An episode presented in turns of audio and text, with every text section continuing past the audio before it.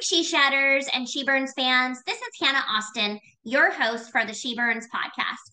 I'm excited to announce that my first book, Hello Head Meet Heart, is now out on Amazon. For more tips, tricks, and ways that you can burn bright and not burn out, visit me on Amazon at Hello Head Meet Heart. Happy reading!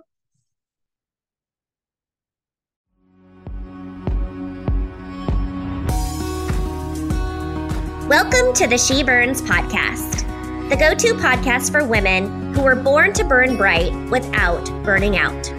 When you're at the top of your game, the difference between handling the heat and boiling over comes down to the right self care advice at the right time. And if you're ready to take your seat around the campfire, these interviews with inspiring women will help you keep your flame alive.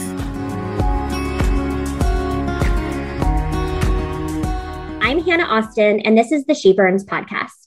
In this episode, I'm talking with Mandy Getler, who is a mother, poet, avid hiker, mushroom hunter, and feminist. Mandy is currently co leading the Women's Innovation Network at the University of Oregon. This is a nine month program designed to support entrepreneurs, faculty, and students as they launch and sustain their businesses. Mandy has also volunteered with Well Mama Maternal Mental Health and currently volunteers for Bristol Hospice as an end of life doula.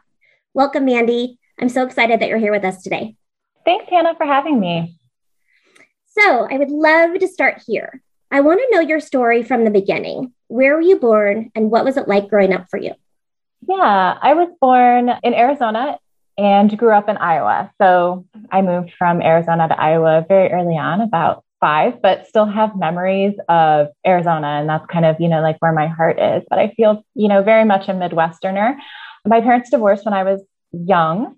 And so I grew up with a ton of stepbrothers. I had three stepbrothers, so two older brothers, two younger brothers. Growing up, my house was loud. Like there was always a lot happening. I'm pretty introverted, so I was always, you know, reading, trying to find a quiet place in the yard. I grew up in a small town, and so I would ride my bike to the cemetery because it was the quietest place I could think of. yeah, so there was a lot of there was a lot of things happening and a lot of things to try to keep track of growing up. And I think my life is still in some ways kind of like that. There's a lot going and a lot of to keep track of. And if that part feels comfortable, right? Because I grew up in that and I'm continuing to kind of maintain that. So how did you get to the University of Oregon? yeah. So first generation college student, I had no idea that you were supposed to apply to more than one college. So I applied to the, the U of O. I had no idea why. I wanted to get out of Iowa. I had never been to Oregon. I'm like, yeah, it looks pretty nice there. I think I want to try that out. The U of O was the only place I applied to wow. to go to college. So it's a good thing they accepted me. I was, I spent one year as a full time student and then started working at the U of O and shifted to working full time. And was a student half time for the rest of my degree program. That's awesome. So, well, thank God you got in. I was like, oh God, did she get in? I know. yeah, that could have been a close one. And I yeah. had no idea, right? Like I had no idea that there was peril there. yeah. So pivoting from, you know, school to being a career woman at an early age, what did you learn about being a career woman? What were you raised hearing about what it looked like to be in a career, being an accessible career woman, what did that look like and what were the stories that people were telling you? Yeah. So my mom worked at Iowa State University in the Midwest. So I kind of had that idea of like a professional woman. And she was an administrative person and she just retired from the dean's office. So she like had this high level of professionalism and kind of this grace and poise that I think like really solid administrators have but I always viewed her as being like the number two person, you know. So I always had in my head, like, I never want to be the number one. I never want to be in charge. I don't want to be the one making the decisions. I want to be making the big ideas happen. And for a long time, that was the role I put myself in of being like the really solid support person. And I didn't really think of myself as being a leader. I always just wanted to be like behind the scenes, putting things together, putting ideas and programs together and getting things out there and in the community. And I, yeah, I always just kind of wanted to be in the background because that's where I thought women were. And that's what I saw. And working at the university, I mean, obviously you have lots of politics that happen there, great things happen mm-hmm. there, but there's also, you know, community politics and educational politics. you know, seeing women in the number one role, what did you see about, you know, whether they were burning out or they were able to sustain that like powerful role, the strong kind of CEO or manager or leader role when you were number two? What did you learn from those mm-hmm. women and watching them work? And then did that solidify your I'm fine being number two?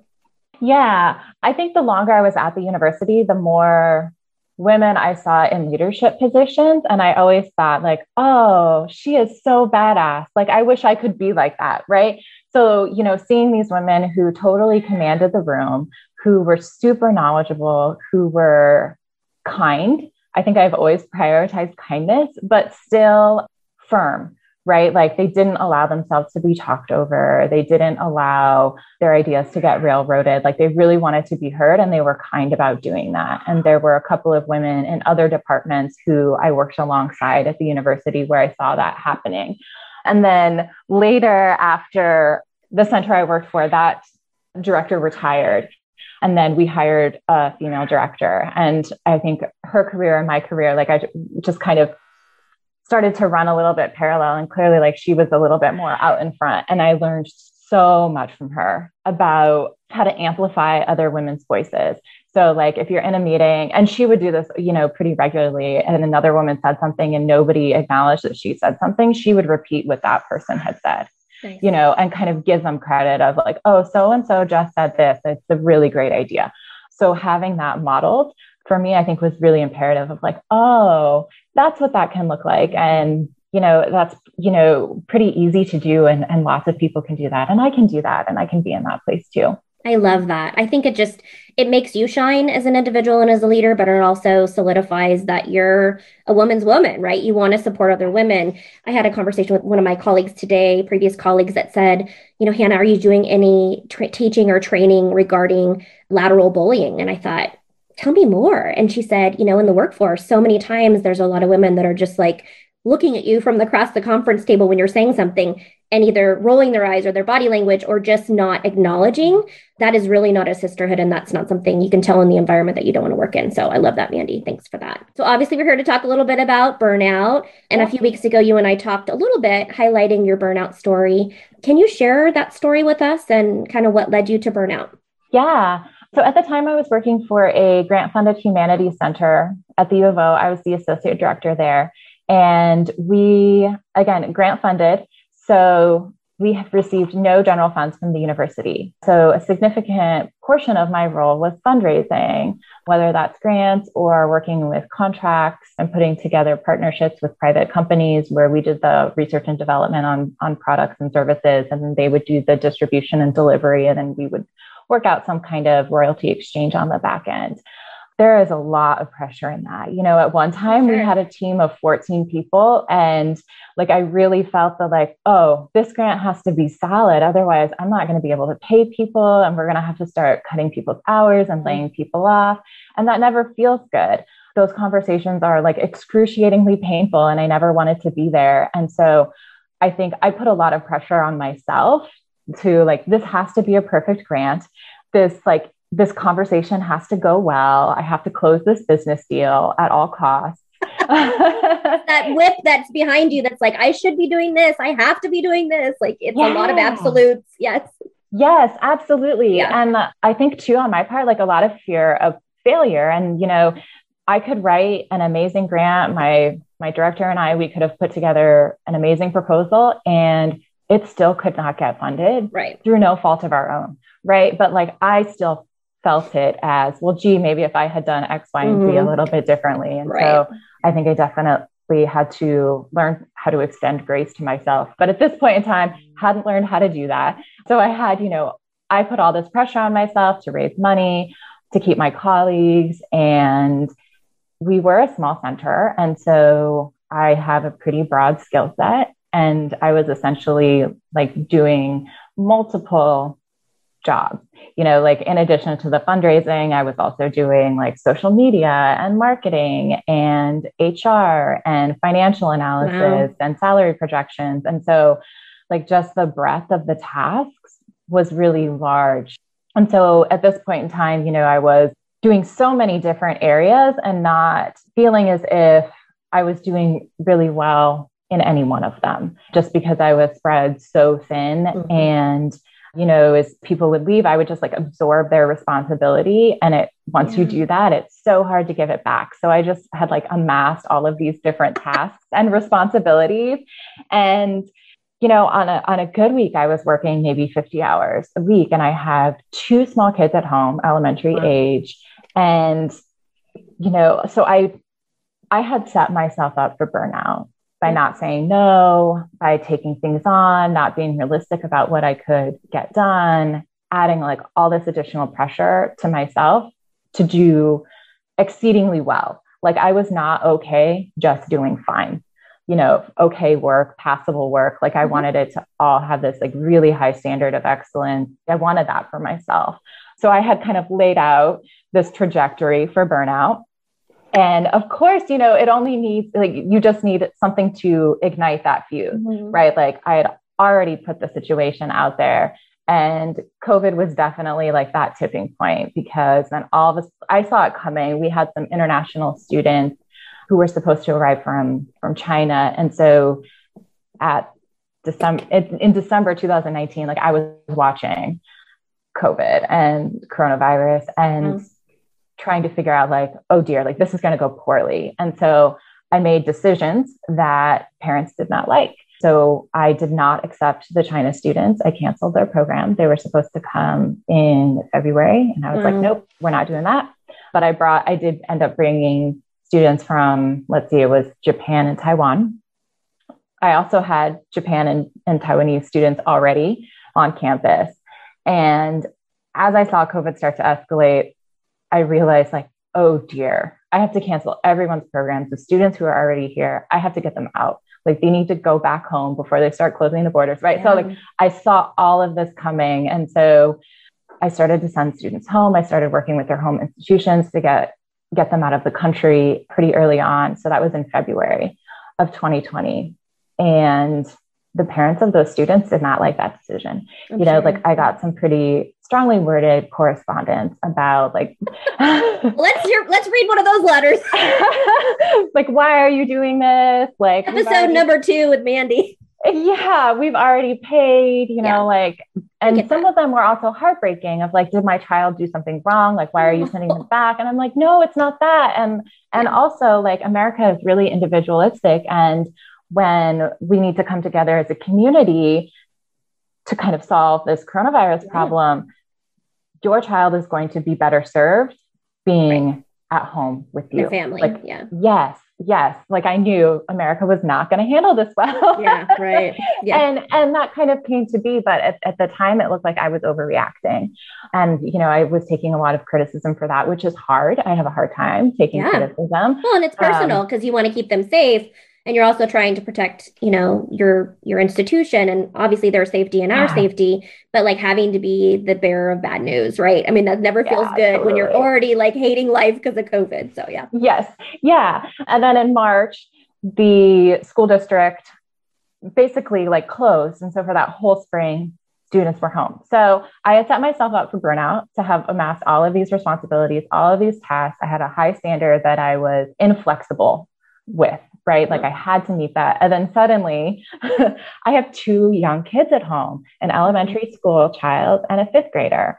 And I went mm-hmm. from working 50 hours a week in my career to also having to be a school teacher, a caregiver, a parent. I spent so much time in the kitchen, you know, because my kids are home and all of a sudden yeah. I was making breakfast and lunch, which I hadn't been doing, you know, because they were somewhere else, and dinner and snacks. And then I was like, I'm always in the kitchen. So that was like the running joke is like, you know, I had turned into this housewife who still had a 50 hour a week job. and and I couldn't do it. Totally tanked. Yeah, it just got more and more difficult to like get out of bed. I mean, it seriously triggered like some pretty deep depression. And I ended mm. up taking like three months of FMLA leave because I just couldn't handle it. I was like, I can't do this anymore. Like I was really struggling. And I spent a lot of time, you know, kind of that I, I joke about it now, like kind of lovingly, but like I would shuffle around the house like a geriatric patient and make like whale noises. You know, like I had to like externalize my sadness. I had to like get it out there. oh my God. Part three whale noises by Mandy.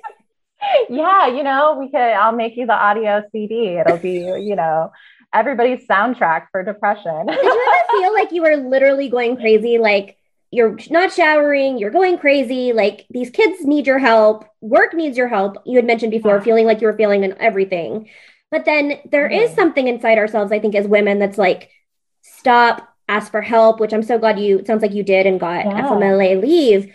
But what about those people that can't do that? Like, I just think about a lot of people that were like, they just literally went to work every day and they look like zombies. Like, we would be on Zoom calls and they would be like, yeah. You'd call their name and they'd be like, I'm mm-hmm. sorry, what?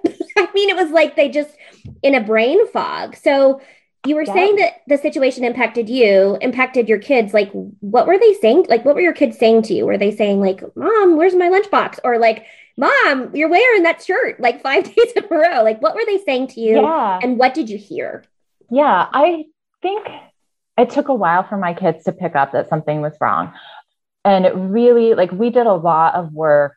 I did, I talked a lot about feelings and emotions with them of like, you know, this is really difficult I love you. It's hard having you at home all the time. And I don't want us to spend all of this time on screens, on tablets, on the TV. You know, like we have to get out of that. And I still have all this work to do. And like, I need your help. Like, I really, I did oh, try I to like, that. I love that though. Bring them into yeah. it of like, how can we do this together? But I don't think it hit them that I was really so like my lowest parenting moment during this time. They had been arguing and I just couldn't do it anymore. Like I could no longer mediate arguments, like totally outside of my window of tolerance. And I told them, like, I can't do this anymore. I'm going to go into my bedroom and close the door. I'm going to set a timer for 10 minutes. Do not knock on this door. I will come out in 10 minutes. You put yourself in timeout. I totally gave myself timeout. And I like screamed into a pillow, which I heard like that can help, but I'd never yeah. done that before. Right. Wow. So I did that until like my throat literally like it hurt. And then i wow. over my own screaming i hear the two of them going back to arguing. And and then i just like i don't know i was a wild woman. You know i was like possessed. I like flung open my bedroom door and i stood in the living room and i was like i can't take it anymore. And they were like so stiff you know, yeah, scared. Like, ah. yeah, totally. And my oldest, you know, who's 11, he did say, he's like, I'm really scared right now. and like now I can laugh about it. But like that was my total, like, lowest point where I felt like a horrible parent, a horrible employee, like all of these roles I had been trying to fill. I feel like I just failed at all of them. And then, like, holy cow, I just unleashed that on my children, you know? Yeah but that did kind of clue them into like, oh, this is something bigger. Yeah, yeah. So, and mom's like, talking like a whale, screaming like a bitch. yes, yeah. Like, who is this woman now yeah, that we're yeah. living with? And after that, you know, we really kind of we really pulled it together. And honestly, what made a huge difference for me is so I have a morning journaling practice that I had maintained through that whole Love. through that whole time that was, you know, pretty instrumental. And I had started reading a book by Thich Nhat Hanh called How to Fight, and it's just yes, this tiny little. I know it changed my life, and during this time, it, I think like it kept me. I mean, I, I wouldn't say that I was, you know, like in my right mind, but it like kept me holding on to something, you know. Right. And his metaphor of like you being a house and anger being this fire and what you want and your house is burning and what you want to do is like run after the person who lit your house on fire. But like meanwhile like your house is burning to the ground and really you know you're better served putting out your fire figuring out like what happened and then going to talk to the person. And i talked about that metaphor with the kids. And so like we could say to each other my house is on fire. I'm going to go take care of that. And that. it oh. changed everything because then suddenly it wasn't like we were antagonistic about each other. It was like, I'm trying to take care of myself. And this is I what that looks that. like. And like that might be uncomfortable for you. So, like, my youngest, his version of taking care of himself is like, he'll literally like roll around on the floor and, and, cry. And mm. like, I am not a bad parent for letting him do that. No. You know, like, but I previously like I felt like, oh, I need to intervene, I need to do something. And now it's like, no, like he's taking care of his house. I'm like, that's great. I love that, Mandy. Oh my gosh, I just had a visual when you said that about, you know, you don't usually run into the fire when the house is burning, right? You want to run the opposite way. But I love just like being there and fighting that battle, right? Obviously, keeping yourself yeah. safe, but really looking at yourself from the inside out and figuring out, I have to work through this to get through it, right? So that yeah. makes sense. You know, so it sounds like you had some really great parenting advice or you developed these tools in your time of madness. In looking back now and what worked during that time, mm-hmm. it sounds like you had seen kind of the coronavirus coming. You had seen, okay, you're really good at like planning ahead. But yeah. looking back, what advice would you give that version of yourself now? Like, I mean, we're still in the middle of COVID in some aspect. Every day there's yeah. a new variant, right? It's Delta, yep. it's Gamma, it's Beta, it's whatever. But what advice would you give that version of yourself with the knowledge you have now? So that looking down from the heavens and seeing yourself scream into the pillow, what would you do differently? Yeah, I think I would give my permission, myself the permission to actually not have a plan. Like at the time I was with a partner and I he was super sweet and like wonderfully supportive in his own way. I also felt really judged for not being able to like give myself enough self-care. And I think I would tell that version of myself like mm. you cannot self-care yourself out of a toxic situation. Like I had a toxic relationship to my work no amount of baths, of hikes, of yoga, yeah. which are like typically what I gravitate to when I feel like that stress and the overwhelm coming on. No amount of doing that is going to solve the problem. Like, let go of the plans, let just kind of sit in the discomfort, let things be shitty, don't fix them. And then when you're ready, figure out how to make changes to the situation, not changes to myself changing the context is like, yeah, I'm much better served changing the context rather than trying to adapt myself to an unhealthy situation because the situation is inherently unhealthy. You know, like I had an unhealthy relationship to my work and that had to change, not I needed to take more baths and do more yoga and go exactly. camping. well, I think it's yeah. self care in the old way, right? So the old paradigm is, and at work, and you know this, you're seeing this now. I've experienced this, you've experienced this, is work harder. The harder you work, the better off, you know, you're viewed in the industry, corporate environment, whatever you want to call it. Then it's more work, whether you put that on yourself or a supervisor lovingly gives it to you because they say, Oh, you're so good at this. Here's another piece of shit. And I think you move forward and move forward and move forward. But, you know, solving, taking a bath, taking a walk, those are all going to help with stress, but they're not going to get you out of the situation. So, yes, you know, when you say taking a bath wouldn't have helped, you know, taking a walk, working out, whatnot, what tools do you wish you had during that time though right so you're in the middle of covid yeah. you're in the middle of burning yourself out you obviously took a leave which was basically you're stop pausing and reassessing where am i at in my life that's what you're trying to figure yep. out right i need yep. to get some relief from the fire so you took a stop and you paused and i'm assuming you did you reassessed how did you get yourself out of that situation obviously you took a leave but how did mm-hmm. you get when you came back right did you switch positions? Did you get that workload off your desk? Did you reassess? Like, what did you actually do to get out of that situation, out of the fire? Yes, I switched jobs during COVID. I left that position, which was heartbreaking. So I turned 36 this year, and I had worked at that position for 18 years. Oh, Mandy, I burned out just hearing that. literally half of my life wow. I spent there. And so, like, there was a lot of grief at leaving and admitting, yeah. like, I've done all I can do here. And that's and okay. more. yeah, and more. And also, like, you know, working 18 years at the same place, like, that's pretty phenomenal. And yeah. like, I can be okay with that. Yeah, but there was a ton of grief. So I did, I switched jobs and it was hard it was hard to leave. And I love my colleagues, you know, like I've always loved the people that I've worked with. And so it was scary. It was scary to leave this like known, okay, the amount of work is unhealthy. I can't keep doing it. And I can't, I struggle shedding responsibility, you know, mm-hmm. like that's a yeah. Mandy problem.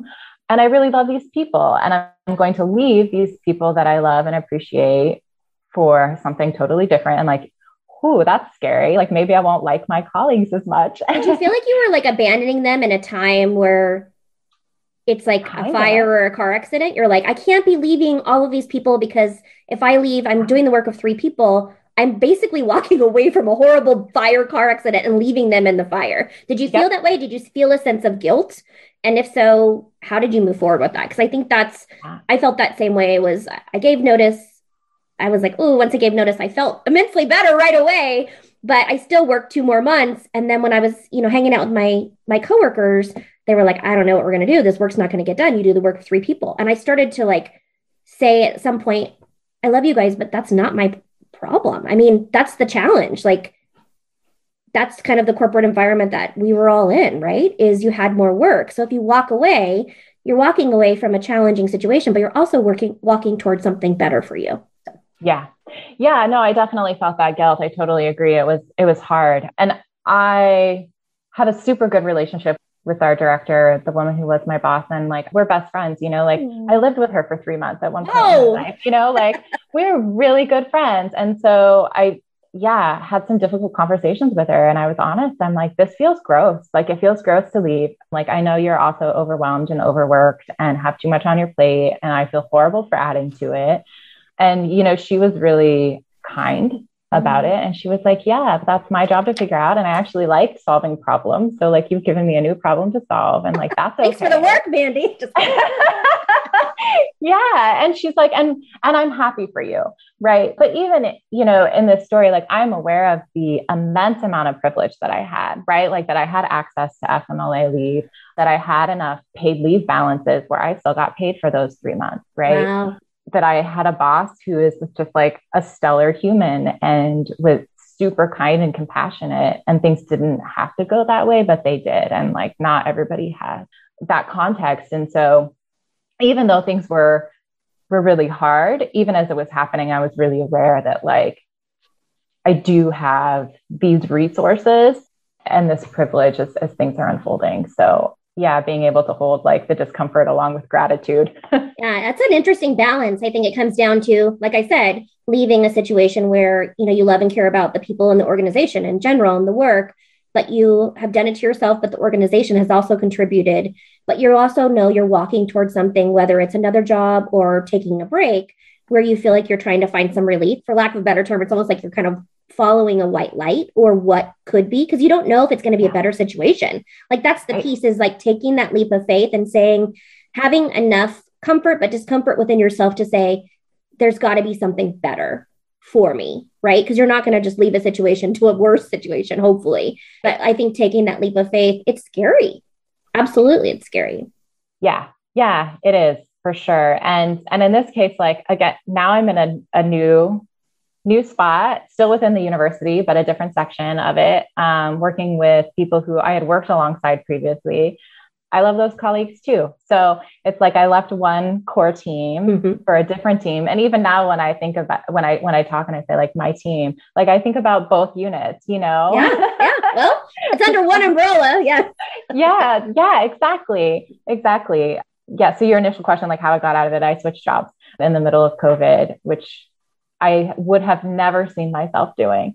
I would have never thought that I would get to the place where I needed to leave, and certainly that I would do it under such kind of dire constraints.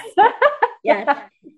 yeah. So, in kind of flipping it a little bit, when you hear colleagues, women, friends, men, whoever right now say, I'm dying on the vine, I'm so burned out, what is your advice to them?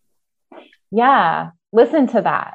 Like you already know what's happening yes, to you. Yes. And think about what are the things that you can change? Can you change jobs? If the answer, if your automatic response to that, as mine was for a long time, it's like, no, I can't possibly change jobs.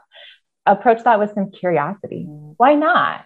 Like, oh, well, I'm afraid I can't make as much money. Okay, well, what's the minimum that you can make and and you know, still get your needs met or yeah. i'm afraid i'm not going to like the new people i work with okay well true you might not but like is that that big of a deal? You know right. just listen like listen to yourself. You know that. And start to approach things with some curiosity which is really hard to do when you're like in it. But i think all the folks that i've talked to who are going through burnout like they see it. You know like you know. Mm-hmm. you know yeah, that it's, it's that happening. voice inside you that's like stop and what are you doing? And there's something more for you or help me. yeah. you know, you're, and I think a lot of people get sick. I mean, their bodies, they get, they physically get sick, you know, yep. whether it's COVID or not, or mentally not feeling well on the bathroom floor, screaming into their pillow, doing whale noises. I mean, if something inside you saying, I'm a little concerned about myself, you need to listen. And I totally agree with you. Yeah. Yeah. So, my initial question is what are the top three things you do for self care? But since yeah. your last answer, I want to hear a little bit more from you on now that you're in a new job and I've talked to you before, you're super passionate about what you do, you're super driven and you're you're making waves, you're doing a great job in the world. But oh, what are you doing to keep yourself on the burnout trajectory? So you've been there, you know what to look for, you know the signs and symptoms. I love your morning journal practice. What other things are you doing to kind of center yourself? Yeah, for me, taking time to celebrate. It is so easy for me. I'm a list person, you know, and I just go from like checking one thing off the list to the next, whether that's, you know, in my job or even in like my personal life, my home life, you know, with my boyfriend. It's like, it's just so tempting because it feels good, right? To yeah. check that off the yeah. list. That can become a constant churning and this like hamster wheel of like, right. I have to keep running. So pausing to celebrate even you know really tiny things of like hey i checked that off the list that's great yeah helps me access joy and keeps things, you know, a little bit more lighthearted and less heavy. So for me, that's that's been instrumental. Like catching those really small moments of joy. My morning journaling practice has been also super instrumental. So I read and I write and I meditate every morning. I get up early so that I do that before my kids get up because I don't want to share that time. And I've also trained them, you know, that like if they get up and I'm reading or writing. Mommy's in timeout again. Yes, you cannot interrupt. Like, go get your own cereal, like whatever. And, yeah. and then they also have free rein, right? Like, whatever they choose to do, I can't get mad about it later. Right. So, yeah. So those have been super critical for me. And I've also started doing routinely kind of like mini retreats. So I'll take a weekend and I just spend the weekend at the coast. So I love being by water. There's something that, you know, feels like really restoring to me about that. And I love the ocean. Maybe like having grown up in the Midwest, like I didn't even see the ocean. Yeah. You're like, what is this big piece of water with these waves yeah. 12 or 13, you know? and so like I love it now that I'm so close to it in Oregon. And there's this place in Newport that I go to that does not have TV. It has like spotty internet connection. Nice. And there's yeah, so there's like no Wi-Fi. And all I do is read and write and walk along the beach. And I do that like once every three months. And I didn't think I could do it. To be honest, I thought like I cannot do this. Like it's too expensive. I yeah. can't afford it. I don't want to be away for that long. And now I look forward to it. Um, and I'm um, assuming the kids are at home or someone's watching them, so you're having that space. Or yes, okay, yep. great. Yep, yep. I don't take the kids, and and they grumble about it. You know, mm-hmm. they're like, "You get to go to the coast and have this great time." I'm like, "Yeah, I do. You're right." you will when you get older. When you give self care to yourself, you can do that as well. Yeah, absolutely. I think you're um, teaching them that that's needed, right? To stay sane and to not have uh, crazy wheel noises and yelling into your pillow. Like it's okay to take time for yourself. And I love that you're look you're setting the tone for that for your kids. Like what a better lesson could you provide other than taking care of yourself first? So. Right. Alone time is so important. So, you know, the question about the top three things. Yeah. Like finding joy, morning routine, and prioritizing your alone time. And that can look any different way. Again, like I recognize the privilege and how I find alone time, you know, yes. that I have a vehicle that can get me to the coast, that I can right. afford to stay there right. and things like that. So I think there are lots of ways that you that you can prioritize alone time that don't have to be so like big and grandiose. Right. Love those examples. Okay. So now's the time for the fun questions. So for the audience, I have not told Mandy what these questions are. In fact, I made one of them up. So we'll see how this goes. but I've been thinking a lot about, you know, playfulness and joy and being a kid again. And I was reading an article about that your mind at seven years old is super creative, super fun, and, and joyful, right? So I was thinking to myself, Mandy, if I told you that you could be seven years old for a day with no responsibilities or worries, what would you spend your day doing? at seven, I would probably have spent my entire day at the park. Like I loved the swing set. You know, I liked feeling, you know, you get so high and you get kind of that like tickle in your stomach and like the wind is in your hair. I would, yeah, I would spend all day on the swing. oh, okay, great. I was not expecting that. Okay, so this is a little bit more formal, right? And this is a little more, so we have to take a deep breath before we answer this question. But I have been asking a lot of women this, and the answers that I'm getting are pretty profound. But okay. you can also say whatever you want. So first thing that comes. I was going to say no pressure. I have to be profound now. Shit. okay, so if you really knew me, you would know that I. So complete that sentence. Hmm. Oh man. I know. Isn't that the weirdest question? It's like so wow. straight to the point, but it like hits you in your heart and gut and soul at the same time. It's like, ooh, am I gonna be super vulnerable and tell the truth? Or am I gonna say like, oh, I could go skydiving. I love to skydive or whatever. But no, I mean, I love this question. If you really knew me, you would know that I. Yeah, I think you might have stumped me. It's not an easy question to our It's audience. not. It's not.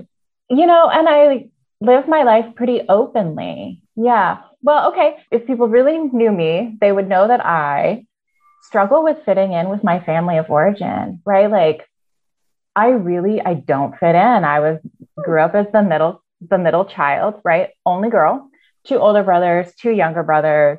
And now that I've kind of like moved out to the West Coast, I've like absorbed these, you know, what my family lovingly refers to as like left coast politics that you know that they just don't don't really resonate with. And so for quite some time i had this moniker of like crazy aunt mandy of like oh crazy aunt mandy is coming. And i'm like yeah okay whatever. You know i went through this period where like i didn't shave my armpits and like my family was like really freaked out about that. Hey be you. Yes yes. Yeah i'm like you know what? I don't prioritize you know re- the removal of my body hair i guess I got other things going on. And that, that's been a struggle. It's been a struggle because I often feel, you know, like kind of unsupported. All of my family lives elsewhere. Like it really is like it's just me out here and the friends that I've made and, you know, the really kind of close bonds that I've had to work at, at forging. But yeah, I often feel like kind of a little under supported and a little, yeah, disconnected. I have, I have a hard time. I have a hard time going back home and feeling like I get to show up as myself and for that to like be okay. Like I think, you know, they're really a yeah, little acceptance. uncomfortable. Yeah. Yeah. Yeah. Yeah. And so I think, you know, that drives drives me to be to try to be as accepting as I can with colleagues, with the people that I work with. Like I spend a lot of time listening and not so much time talking. Oh, um, I love this. I love that's why I love interviewing you. Such great things to say. yeah so that's where that's where my listening comes from is you know not feeling seen or heard. Yeah. Thank you for that. I love that yeah. answer and thank you for i know it's a really vulnerable question and i get a variety of answers there but i think it really that question really for some reason just lends to a pause and a moment of like okay i'm going to be vulnerable right now and this is this is going to be me. Because if you really knew me you would know that i which i love Right. And we all have these different versions of ourselves. Right. And so to think through like, well, what's that version of myself that I keep, yeah. you know, really close that like only away. like, yeah, me and a best mm-hmm. friend or like me and a partner get to see mm-hmm. like, who is that? that yeah. version of myself. Yeah. Mm. Well, thanks for your vulnerability. I really appreciate that. I know it's a deep question, but you get a gold star. Yay. All right. Well, I want to thank you so much for your time today. The time has totally flown by. I thought it was going to feel like it was going to be all day, but it's felt like five minutes. You are doing such special things in this world. I am so grateful that you're here today with me to share your story, perspective, and bright light with us. I mean, you, you gave us a lot to think about, and so especially a lot for me to think about. So thank you so much. Yeah, thank you for the invitation. I love the idea behind this podcast. I often say, like, if you don't know your options, you don't have any. And so I think listening to stories and hearing what other people have done and trying to find other options and other ways of being and getting through like really challenging times in your life and then figuring out how to not end up there again. Exactly. Yeah. right? What are the lessons like, that we've learned from burnout and to protect ourselves again? I mean, I, I, don't think you burn out and then you learn and you never burn out again. I think it's definitely no. a cycle, and especially the mm-hmm. industry and the profession and the corporate lifestyle that we've all lived in for so long.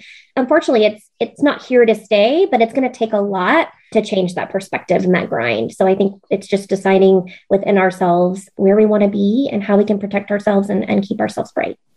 Yeah. Yeah. So thank you for doing this and for inviting me to be such a small part of it. Yes, thank you so much. Okay, to our listeners, you can find Mandy on our LinkedIn profile at linkedin.com on mandy.getler or email her at mandyl at uoregon.edu. I loved this episode today. It is impactful work when we really get to dig into women's stories and hear their personal journeys. It reminds us that we are not alone, Mandy, in our thoughts, feelings, and circumstances of burnout. It gives us hope and challenges us to work on ourselves from the inside out. And as women, as like we talked about today, we are all searching for connection, validation, and belonging. And together we can learn how to burn brightly and not burn out. Thank you for joining us on the She Burns podcast. We are so grateful for your time, energy, and support. For more tips, resources, and tools on how to burn bright, please visit us at sheshatters.com or on Instagram at sheshattersllc.